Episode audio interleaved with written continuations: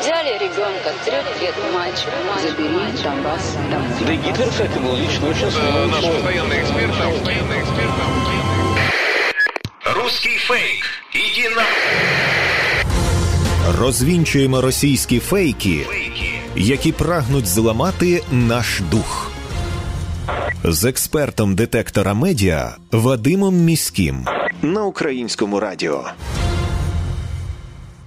Вітаю з вами Вадим Міський, і ми знову починаємо розбиратися у ворожій брехні, розбирати її на атоми, різноманітні фейки, вкиди і відправляти їх у слід за російським кораблем. Для чого ми це робимо? Щоб не потрапити на вудочку пропагандистів, тому що очевидно війна відбувається не тільки за території, а і за наші з вами уми. Тому знати фейки в обличчя це бути озброєними в інформаційній війні.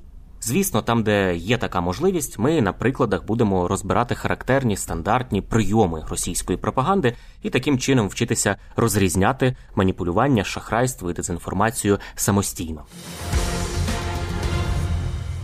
Чергова шахрайська схема. Шахраї заявляють, що кожен, хто має український паспорт, перейшовши за посиланням, яке вони розповсюджують, може отримати 6600 гривень. Це зафіксували фактчекери проекту Брехунець. Вони пояснили, що в українському сегменті соціальних мереж шириться інформація про виплату, начебто, кожному українцю у розмірі 6600 гривень. Як зазначають автори цих дописів, шахраї потрібно для отримання такої винагороди мати тільки український паспорт. У постах також є згадки, нібито про регіональні банки, які надають ці виплати. Водночас шахраї закликають перейти саме за їхнім посиланням і щось заповнити, внести якісь дані про себе. Фактчекери запевнили, що така інформація дійсності не відповідає, не існує жодних виплат кожному українцю. А самі посилання у публікаціях ведуть на випадкові телеграм-канали, які жодного стосунку до того чи іншого регіонального банку не мають.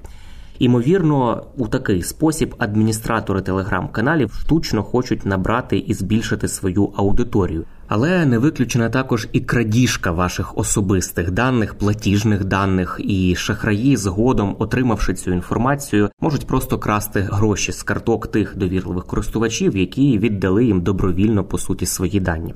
Фактчекери також з'ясували, що дійсно існує урядова програма у партнерстві з організацією з міграції ООН, де людям виплачують допомогу у розмірі 6600 гривень. Однак стосується це не кожного українця, а лише постраждалих від підриву росіянами Каховської гідроелектростанції. І напевне автори цих повідомлень шахрайських саме маніпулюють цією інформацією, заманюючи людей у свої тенета. При цьому якоїсь корисної інформації про те, як отримати постраждалим від підриву Каховської ГЕС гроші від уряду чи міжнародної організації з міграції ООН шахраї не надають. Нагадаю про декілька правил, які потрібно пам'ятати кожному українцю, аби убезпечити себе від інтернет-шахрайства. Насамперед, не переходьте за будь-якими посиланнями, які ви отримали від незнайомців. Не відкривайте вкладених файлів, які прийшли вам у листах із невідомих адрес. Навіть якщо на перший погляд вам здається, що це якась звичайна вітальна листівка чи святкове відео. По-друге, із обережністю ставтеся і до подібних повідомлень, отриманих від знайомих. Навіть ваші близькі можуть не знати, що ненавмисно розповсюджують шкідливе посилання чи вкладення, або ж їхній акаунт уже міг бути зламаний кіберзловмисниками. По-третє, самі не розповсюджуйте сумнівної інформації, яку ви отримали із невідомих джерел. Це різноманітні посилання, які прийшли невідомо звідки, жартівливі тести, на кшталт який я овоч, опитування і так далі.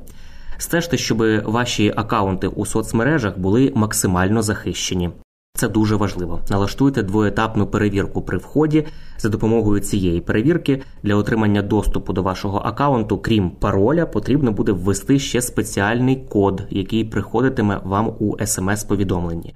Це убезпечить вас від спроби злому, адже знати одночасно і ваш пароль, і отримати доступ до вашого телефона, аби почитати смс це дуже непроста задача навіть для ворожих хакерів. І на сам кінець із осторогою ставтеся до розсилань із обіцянками грошових виплат або іншої будь-якої допомоги. Перевіряйте таку інформацію на офіційних сайтах відповідних органів. Такі офіційні сайти завжди можна знайти через пошуковик Google. Сім країн Євросоюзу пропонують скасувати демократію для того, аби розпалювати конфлікт в Україні. Таку інформацію поширюють Е, пропагандисти. Вони пишуть, що деякі країни-членкині Євросоюзу запропонували це зробити, і як доказ приводять вони спільну заяву міністрів закордонних справ Німеччини, Бельгії, Люксембургу, Нідерландів, Румунії, Словенії та Іспанії, яку опублікувало американське видання Політіко.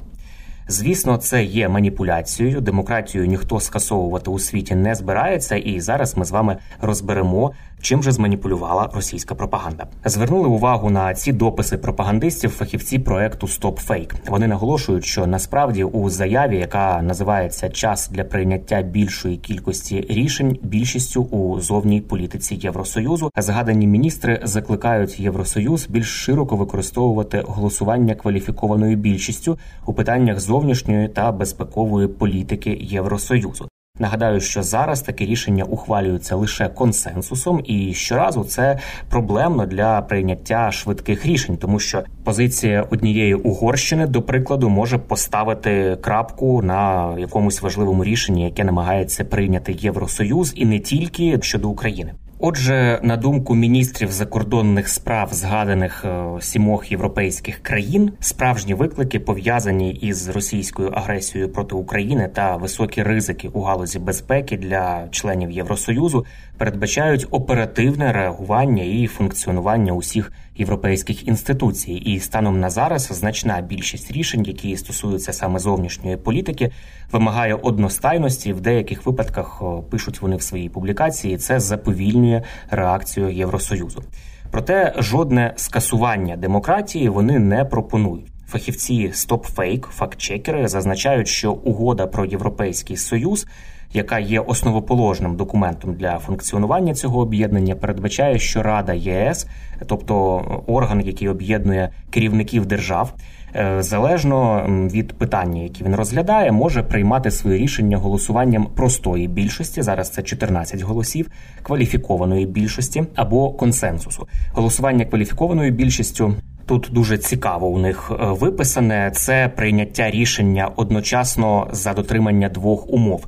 55% країн блоку повинні проголосувати. Це 15 із 27 країн-членів. А також е, ці країни не просто їх має бути 15, а представляти вони мають не менше ніж 65% усього населення Євросоюзу. Цей механізм також ще називають правилом подвійної більшості. Міністри у своїй публікації наголошують, що вони не підтримують внесення змін до угоди, а просто пропонують більш ефективно використовувати уже наявні інструменти. І також вони пропонують частіше використовувати у Євросоюзі у таких питаннях принцип конструктивного утримання.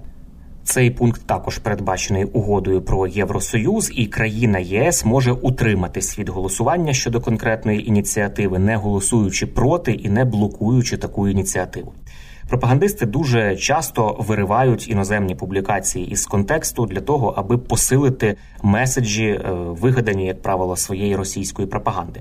Е, і в цьому випадку вони хочуть звинуватити українців у е, розмиванні ерозії європейської демократії у цьому конкретному випадку. Мовляв, через війну в Україні Євросоюз перетворився на маріонетку Сполучених Штатів, ігнорує думку країн, які в нього входять, і при цьому не підтримують позицію більшості у Євросоюзі щодо війни. У такий спосіб вони хочуть показати недоречність санкцій Євросоюзу проти Росії.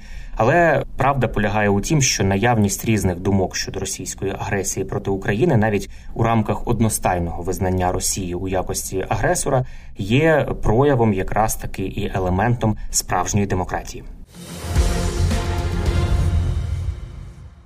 Це були головні фейки на сьогодні. На сам кінець нагадую, що не варто довіряти різного роду чуткам і пліткам. Усі неконкретні, напівсекретні, панічні повідомлення мають у нас одразу вмикати червоне світло в голові, що таку інформацію слід перевірити. Як правило, за такими неконкретними джерелами, інсайдами, емоційним викладом ховаються інформаційно-психологічні операції ворога, який прагне нас деморалізувати. Довіряти ми можемо офіційним повідомленням української влади і новинам авторитетних медіа, наприклад, суспільному мовленню. І не забуваємо, що від нашої із вами поміркованості і зваженості при поширенні різного роду інформації, а ми це робимо щодня у розмовах із друзями чи в соціальних мережах, зрештою залежить успіх всієї країни в інформаційній війні. З вами був Вадим Міський. До зустрічі. Русский фейк. Иди на... Розвінчуємо російські фейки, які прагнуть зламати наш дух. З експертом детектора медіа Вадимом Міським на українському радіо.